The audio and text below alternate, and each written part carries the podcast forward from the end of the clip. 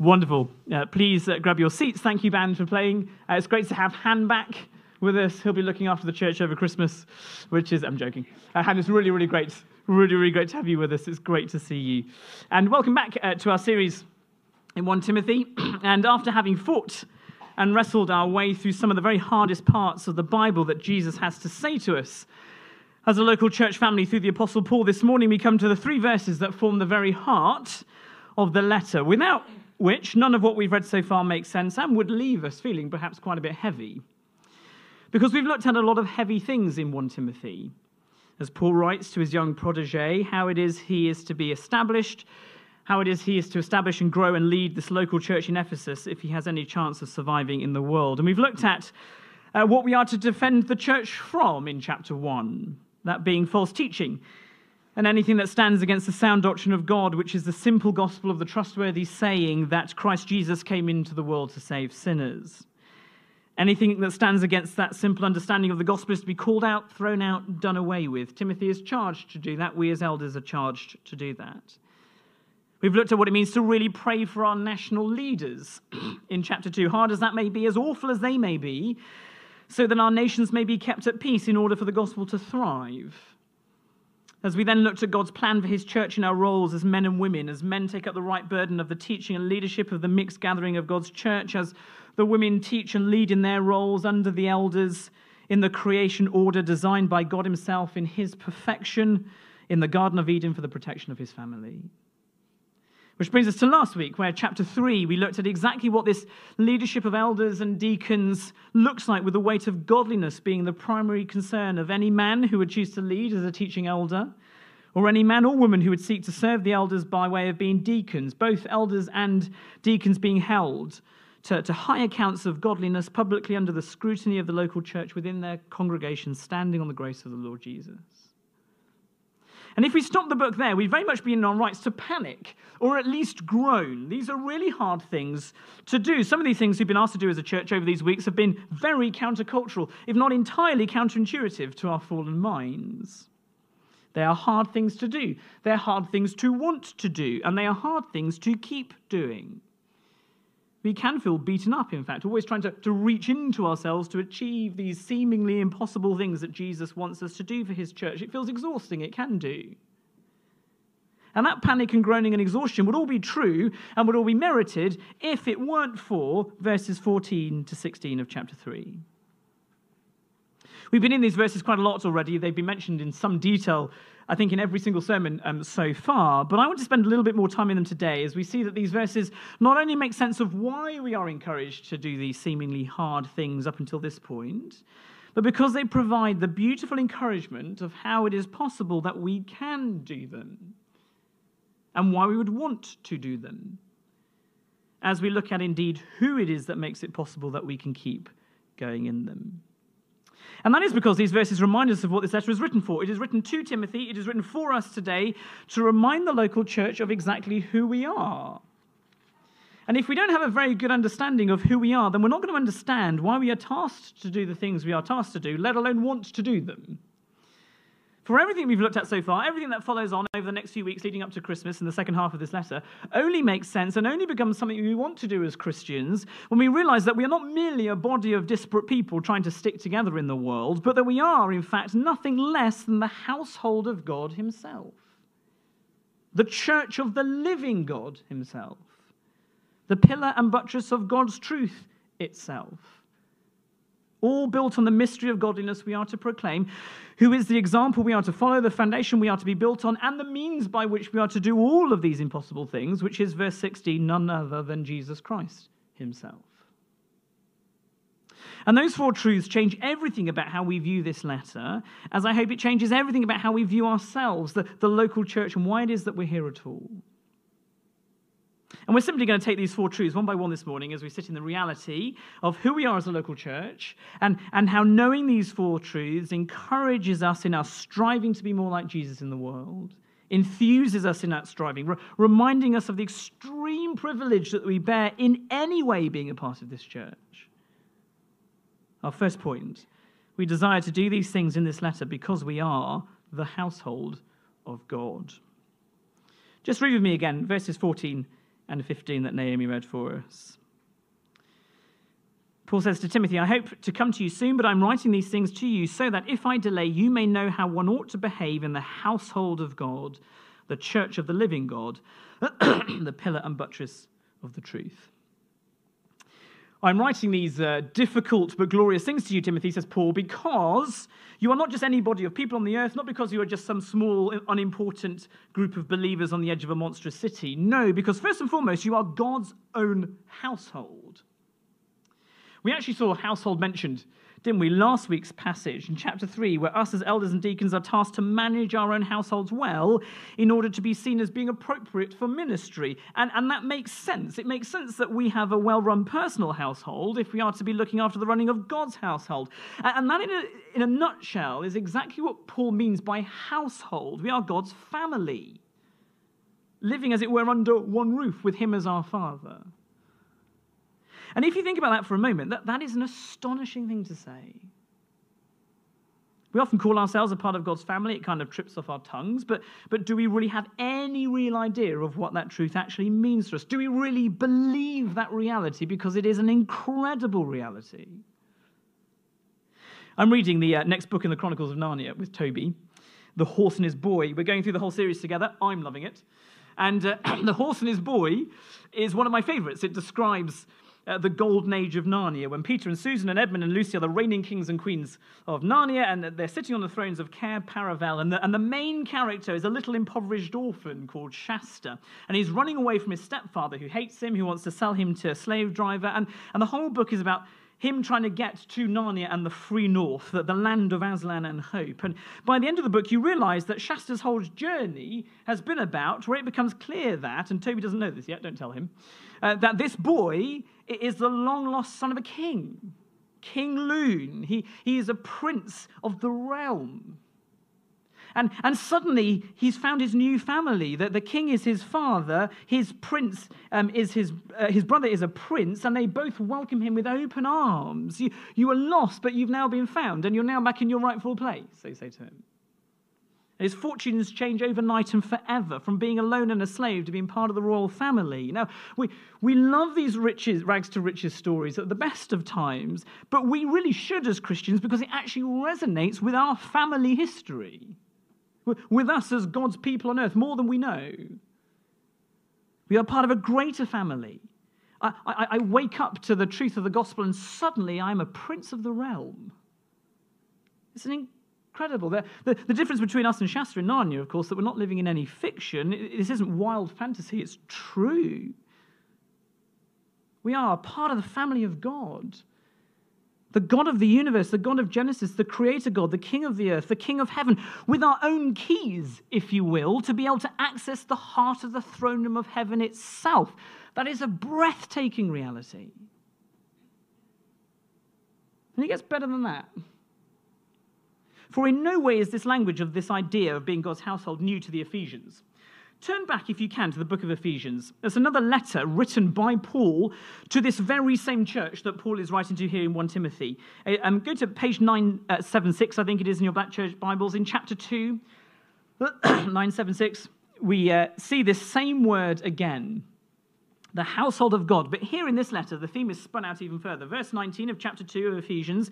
So then, says Paul, you are no longer strangers and aliens, but you are fellow citizens with the saints and members of the household of God built on the foundation of the apostles and prophets, Christ Jesus himself being the cornerstone, in whom the whole structure being joined together grows into a holy temple in the Lord. You see where this passage ends up? We're not just a part of God's family that I get to, be adopted by uh, and, and in, but I don't get to see much of God, even though I have access to his house. He's not actually that often. He lives in his second house down the road, and he might pop in every now and again when he wants to check up on me like a well meaning but absent father.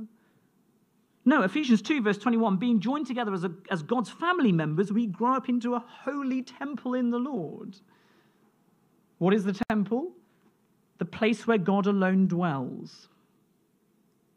You see, where there are Christians gathered together, there God is living in them, with them, among them, in us, with us, among us. That, that's what being God's household means. Not, not the bricks and mortar of this building, us. Have you considered that that is what is happening when we commune together on a Sunday morning and in our growth groups midweek? When that happens, God is there. He's active, present, invested. Now, have that temple idea of household in your head. Go back to 1 Timothy. And, and now remember the immediate context of the letter of 1 Timothy to the Ephesian church. What is at the center of the city of Ephesus? We looked at this a few weeks ago. What is this tiny church sitting literally in the shadow of? It is a temple. And whose temple is it? Well, if you remember from a few weeks ago, it's the temple of Artemis or the temple of Diana. It's the same god. And this temple was massive. It's one of the seven ancient wonders of the world. It was also known as the house of the god Artemis. Can you see? Paul is contrasting between who this tiny church are against what is most dominant in their culture. And Paul is saying, no, no, no, you, Ephesian church, are the household of God, not the people who go to the household of Artemis. As impressive as they might be, as impressive as that temple may look, you are the temple of the real God. Indeed, point two, which brings us to the second truth Jesus wants Paul, uh, through his local church, to, to tell us. You are the household, the temple, the church of the living God. Now, can you see why is it important that Paul adds that living God bit to this, this second truth? The, the title living God is very unusual for Paul. He doesn't actually use it that often. Um, he doesn't need to add it here either. We sort of know, the readers know which God Paul is talking about. The Ephesians and Timothy know which God Paul is talking about. There, there is only one God, and he's the only one who's alive. But, but I think Paul adds it here because he wants to make the very point about God's household being like a temple, that you, small local church in Ephesus, in Colinton, you, are not like other temples. You're, you're, you're not like the other households, if you like. You're, you're not like the golf club if you will, or the local book group, or the financial district in the city of Edinburgh with, with all its wealth and shiny buildings. You're, you're not like the Parliament in Holyrood, built to make government look impressive and, and took millions and millions and millions of pounds. Those are all the temples to the spirits of our age. You're, you're better than the Shard in London and, and, and their Apple headquarters in California. With their opulence and their hugeness and fawning disciples from all over the world. And that is because they are temples to dead gods, fake gods, false philosophies. Whenever Paul uses the term living God, he nearly always uses it in contrast to false gods and idols. We see that in 2 Corinthians 6, 1 Thessalonians 1. You can have a look at those later. It's the same here. Diana, Artemis, she's dead. She, she's a fake god. The, the temple looks impressive, one of the seven ancient wonders of the world. In Acts 19, verse 27, Luke quotes the local silversmiths who've had their lost, lost their trade, if you remember, to Paul's teaching saying this that the Christians have brought our trade into disrepute, but also that of the great temple of the great goddess Artemis, that she may be counted as nothing and that she may be even disposed by her magnificence. She whom all of Asia and the world worship, they said. Is that incredible? Luke, uh, Acts 19, verse 27.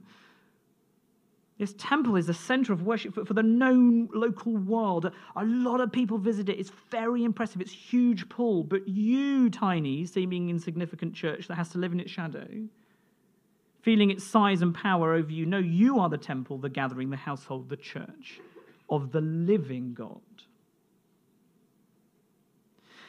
And because of that, because you are the temple like church of the living God, that means you have a far more important job than merely being a static member of God's family in the place where He resides, just waiting for eternity to happen, sort of sucking in your thumbs. 4.3 bring us to our third truth as to who we are as the living God's local church. That now means you have a job to do. And much like the temple of Artemis and Diana, uh, it was there to scream out how important she was, even though she's dead. You are to do the same for me, says God. You are to shout out proudly and boldly to the rest of the world who I am, as thirdly, you are the pillar and buttress of this living God's truth. And we totally understand this image, don't we? The importance of the pillar in the erection of all buildings. Without the pillar, you would have no building. No more so are we aware of this than here at Redeem, where, where our whole church building is dominated by a pillar. It's right there it's in the middle of the room, so dominant that you guys haven't actually worked out who's in church this morning. Neither have you. As one of you said uh, a few months back, it's a nice surprise when we all break for coffee to actually see who's on the other side of the room. And it's very true. It's just there. I mean, it's dominant. We can't, we can't get away from it. And, and we enjoy grumbling about it. It's a lot of our conversation time is taken up with it. And it might well be cut down to size, perhaps, as and when we begin to change the space a little bit safely. But however much we grumble about the pillar, it is incredibly important. We should be incredibly grateful for it because without it, we don't have a building, we don't have a place to meet. It keeps everything up, it keeps everything safe. Well, says Jesus through Paul, that is what you are, local church family of the living God. You are a pillar. And what are you holding up? You're holding up God's truth the gospel, in other words. You're keeping it safe. That's what the other word in this picture means buttress. The, the buttresses were the parts of a big building. Those of you um, um, um, who have had the privilege of going to the Notre Dame before it was burned down, and, and will do again, the, the huge running buttresses that ramp up from the Seine to, to hold this huge building in place. That's what you are, church. You're, you're keeping God's truth safe and intact. It's a brilliant picture. But you're not just keeping God's truth safe and intact, but as a pillar, you also announce God's truth to the world. That's what pillars also do, don't they? Much like the pillar in St Andrew's Square uh, in the city, the Melville Monument. The whole reason for that pillar is to hold up a statue of a man, Henry Dundas, the verse Viscount of somewhere, so someone that a lot of us probably have never really known of or, or know much about. But you're meant to really notice it, and, and you do. It's huge. Well, that's what you're doing, says Jesus. You're the pillar on top of which sits the gospel. You're sort of all stretching out to hold it up as fast as possible, as high as possible. You're holding up public proud for all to see and notice. But what is the surprise in this verse? We've mentioned this before. The surprise is, I think, that we expect these verses to say the truth is a pillar and buttress of the church. If you were to put all those words into a sentence, that's the one that you'd probably come up with as a Christian, isn't it? In that it is the truth which keeps us up and safe and intact. And actually, that's not wrong. If we go back to our reading in Ephesians, probably worth flicking back to that, we actually see that very idea made clear by Paul here again in Ephesians 2:19. I'm going to read those verses again.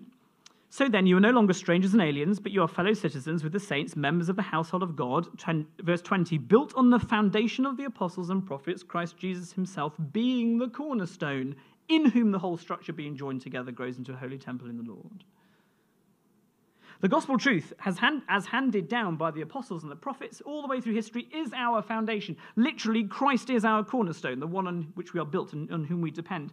In other words, without God's truth, we can't be kept together. The truth does hold us up and keep us safe and intact. Indeed, says Paul in 1 Timothy chapter 1, if we digress from the truth, then we will fall apart. So, what is Paul saying in 1 Timothy? Why is it the other way around here? The church is the pillar and buttress of the truth. Well, he's not saying the church is the mother of all truth, or the judge of truth, or the initiator of truth, or the founder of truth, or the manufacturer of truth. And that's really important because that idea of what the church is is false teaching. Some people throughout history, uh, very recently in our context within the established church in the West have used these verses to claim that the church is on the same level as the Bible, and, and therefore we as the church are allowed to make different truth claims about the Bible and what it really says, because we are the final arbiters of what biblical truth is. And once you get into that position, well, the Bible suddenly can become anything we like.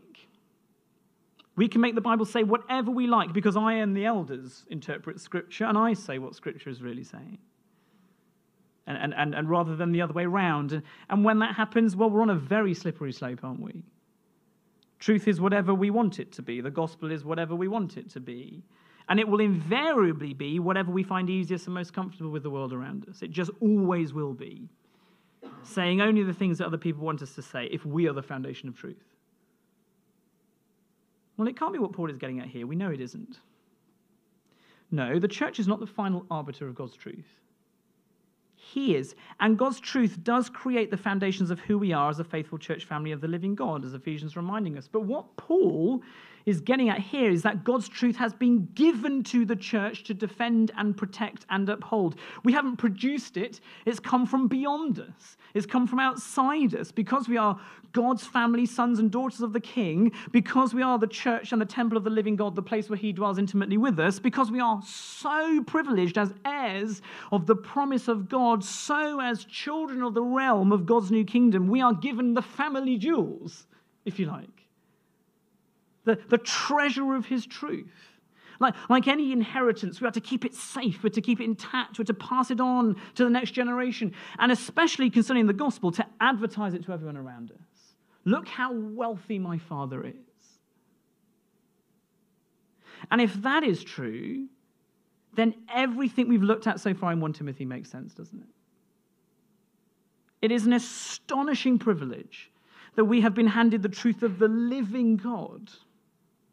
As people in whom he dwells by his Spirit, it makes perfect sense at this point in this letter that we would then call out and eliminate false teaching in the church, chapter 1, because that is a threat to the precious inheritance of the truth of the living God.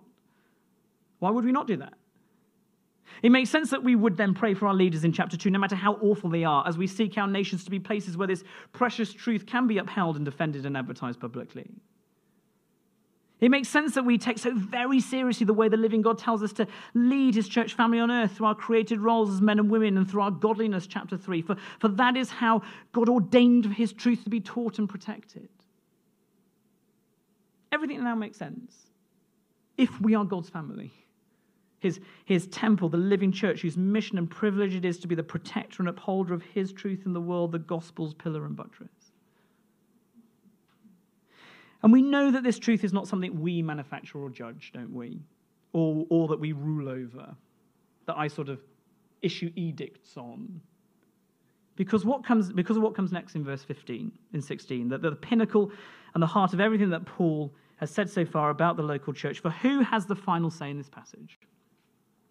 What is this local church family of the living God centered around?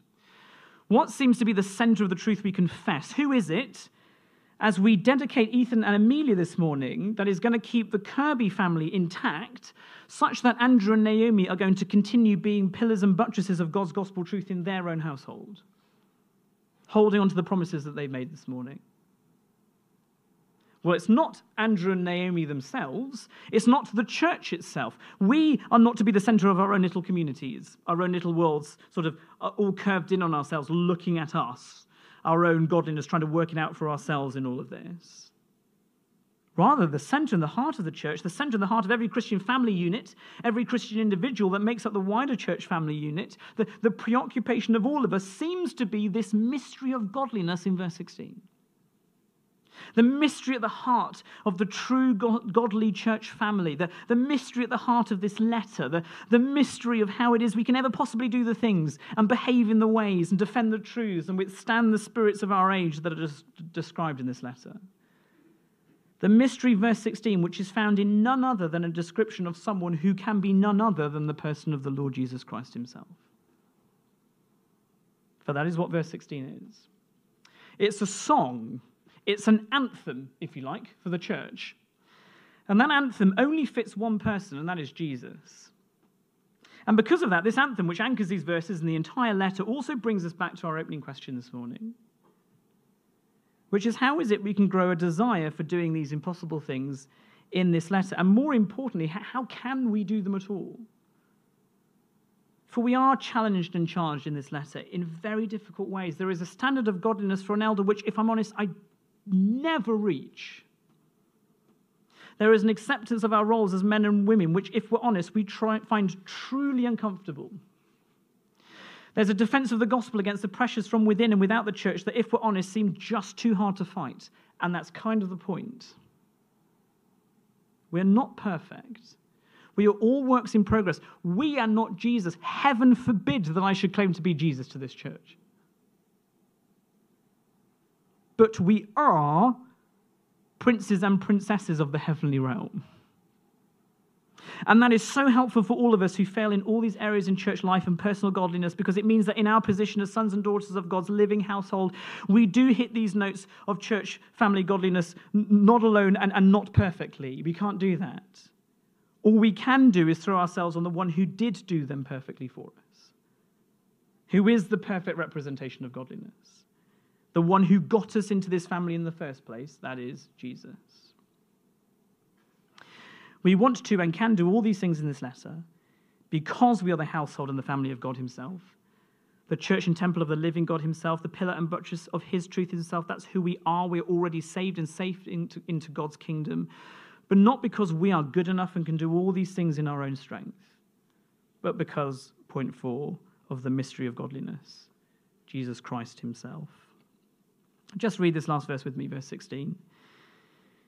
Great indeed, we confess, is the mystery of godliness. He was manifested in the flesh, vindicated by the Spirit, seen by angels, proclaimed among the nations, believed on in the world, and taken up into glory. That is our anthem. Who do we confess? Not ourselves, Jesus. Who is the heart of this local church family of God? Not us, Jesus. Now, the big question here is why does Paul write it in this way? He could have said, Great indeed, we confess, is the mystery of our godliness, Jesus. And we'd have all gone, Hallelujah. But he doesn't. He waxes lyrical, literally, about the main six things in chronological order that seem to be the highlights of Jesus' life and work. And that's incredibly helpful for us, actually, for there is more going on here than merely Christ has done all this perfectly for you. What we see here is also an example of what the living church is to follow. So, can you see if we pick apart these things concerning Jesus, that he was manifested in the flesh, that he was vindicated by the Spirit, that he was seen by angels, that he was proclaimed among the nations, that he was believed on in the world, and that he was taken up into glory, what are all those things? What do they all have in common? Well, all those things are public things. All these attributes and highlights of Jesus' life and work show that he was the perfect pillar and buttress of God's truth because he was publicly outward facing, constantly screaming of who he was and pointing people towards the Father. Can you see?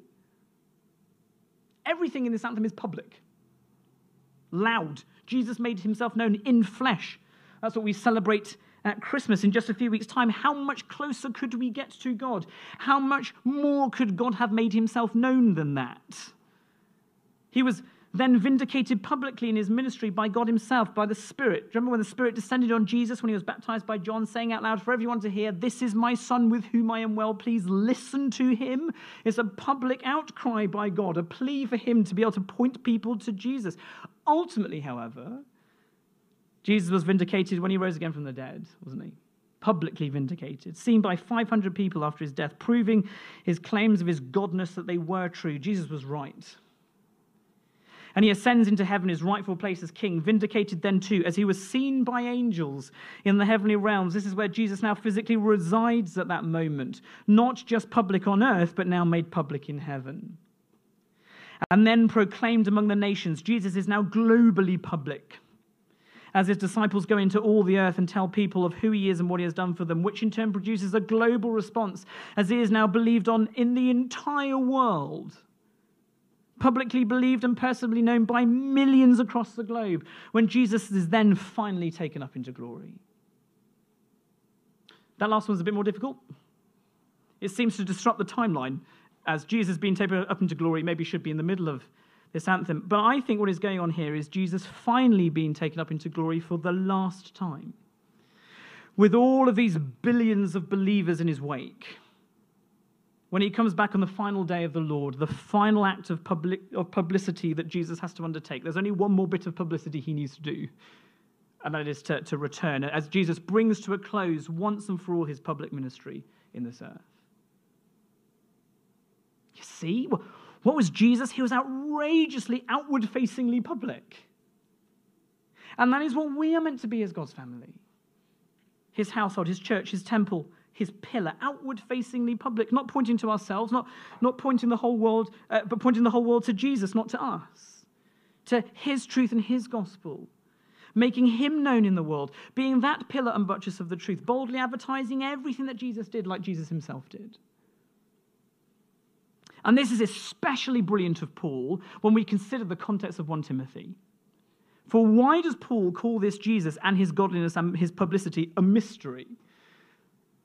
Well, I'm convinced that this is because of what Timothy is having to confront in the church from chapter 1. What does chapter 1 warn us about? False teachers. And what are these false teachers teaching? Chapter 1, verse 4 myths, genealogies, and spiritual speculation. You see? You could almost case their theology in, oh, it's such a mystery. You can imagine these false teachers saying that. Oh, who knows what God is really like? Such a mystery. I know, but it's very mysterious. It's a, it's a deeper level of understanding that you've been taught here. Follow my teaching, and, and, and you'll reach a higher level of understanding. The, the true mystery of godliness and the gospel and of truth, which only a few of us have access to. Wink, wink, fingers on lips. You, can see that. If you, if you want to be a real Christian, well, you need to unearth hidden and unseen truths that not many people get. You have to really spiritually dig there myth, legend, spiritual speculation. Can you see? And, and Paul, being Paul, blows this out of the water and he says, I'll show you the mystery of godliness, chaps. It's public Jesus. It's, it's simply Jesus. That's your mystery. Eh, there it is. He, he's, he's right there, like, like, like a whacking great pillar in the middle of a room. That, that, that's him. Yeah, it's for all to see in heaven and on earth, locally and across the globe. Look at Paul's verbs concerning Jesus in this anthem manifested, vindicated, seen, proclaimed, believed. There is no mystery in that sense. There's nothing to hide. Jesus has nothing to hide. There's no higher level of understanding, no hidden meaning, no spiritual deeper meaning. It's Jesus. That's, that's who it is. That's all it is. Who revealed himself publicly in the flesh and in the spirit to everyone. No, the gospel is not elitist for the spiritually deep and discerning and the enlightened. It's publicly held up to everyone, the world over, every single man, woman, and child. Chapter 2, verse 4 this Jesus who desires all peoples to be saved. And verse 6 who gave his life as a ransom for all peoples. The question for us, the Redeemer, is are we going to be like that Jesus? Are we going to example his public godliness, his public ministry? Are we in this church family, redeemed as we are by that very public ministry of Jesus himself, going to unashamedly hold out this gospel for the sake of the lost in this community for all who need to hear it? Are we as a church willing to sing this anthem? Anthems are songs that are publicly and proudly, loudly sung at and in front of others with fervor and pride, clutching our chests and beating our breasts and proudly boasting in our, nation, and our nation's team. And that's what this song is in verse 16, our anthem. The words of which are Jesus, boasting in Jesus. Are we br- bragging about Jesus? Are we a church that is singing this anthem? Or are we all singing from the same hymn sheets? Are you, Andrew and Naomi, singing this anthem every single day with Ethan and Amelia?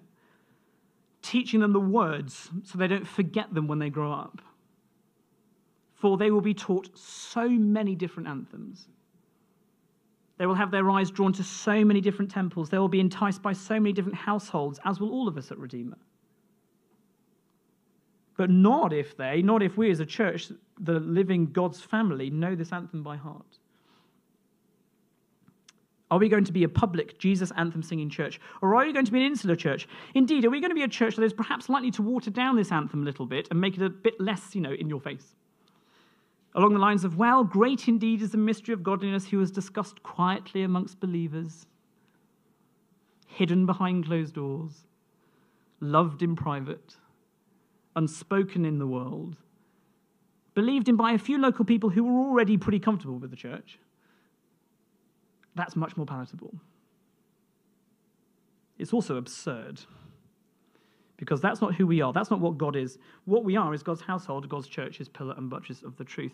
We can't not sing this anthem or follow this Jesus or proclaim him publicly. That is who we are. Or invite people to church. It's not in our DNA. It shouldn't be to do anything else.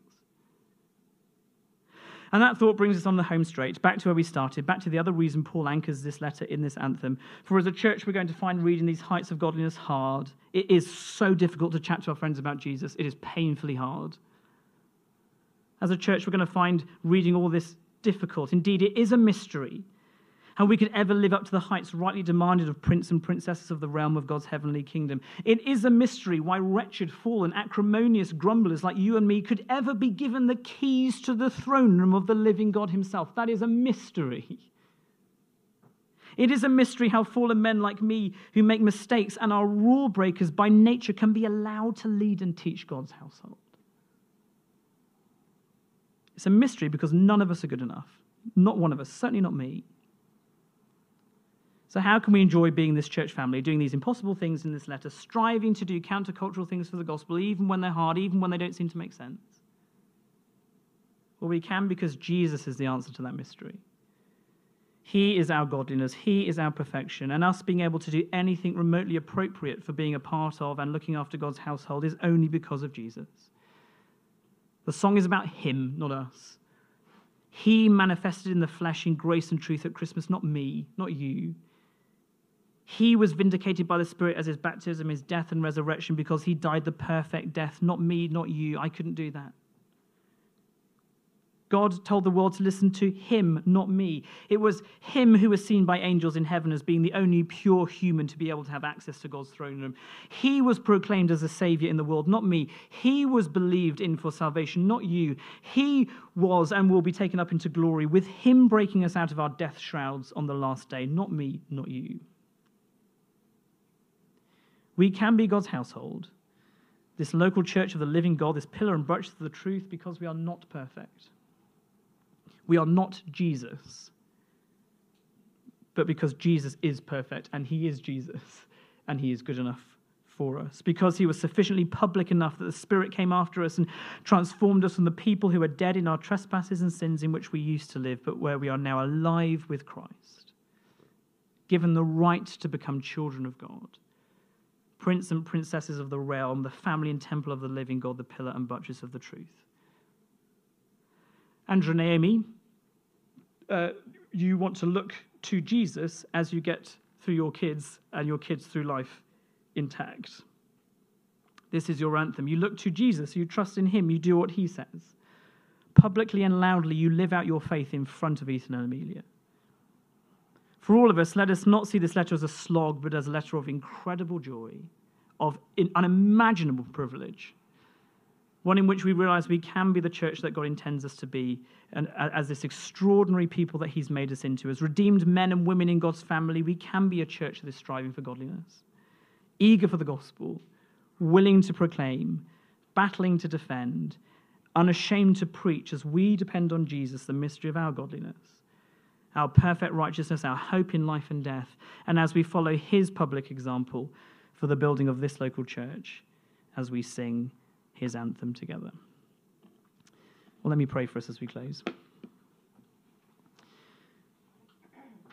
Father God, thank you and praise you so much for your goodness to us through the Lord Jesus Christ. Thank you for everything that he is. Thank you for everything that he had done. Thank you for everything that he was. Thank you that he is the, the, the, the, perfect human, the one who made himself known in flesh. Thank you that we have the opportunity this Christmas to really talk to people about the wonder of the incarnation, uh, incarnation how, how important and how powerful and how glorious it is that Jesus made himself known. Thank you for his publicity. Thank you for his loudness. Thank you for him being the pillar and buttress of God's truth as God himself in human form, as he points everyone to himself, as he, as he sends his, his men men and women out into the nations to speak of him. Heavenly Father, I pray so very much that we would be a church that is captured by this anthem, encouraged and enthused by it, and willing to speak to everyone we know about Jesus, and that we'd be willing to speak to our own hearts, to each other, as we encourage each other in the Lord. Father God, thank you so much for your grace. Thank you that as we go through this letter, we realize that we are not called to be perfect. We are not called to be Jesus. We are called to be people who, who are resting in the grace of the Lord Jesus Christ as he dies the death that we couldn't die, as he lives the life that we couldn't live, and as he brings us, his many sons and daughters, into glory in his wake. Heavenly Father, I pray that we will be a church that is truly dependent on grace and a church that is unafraid to be public and striving hard for the gospel and, and dealing with sin because we can, because we are the household of God, um, um, indwelt by the Spirit that helps us and gets us into eternity. Father, may this be real joy to our hearts this morning. May we really enjoy speaking to our friends, our neighbors about Jesus. May we enjoy bringing them to things over Christmas as we share with them the wonder of the Lord Jesus. And may we be struck ourselves by how great you are as you died for us in your Son. We pray these things in his name. Amen.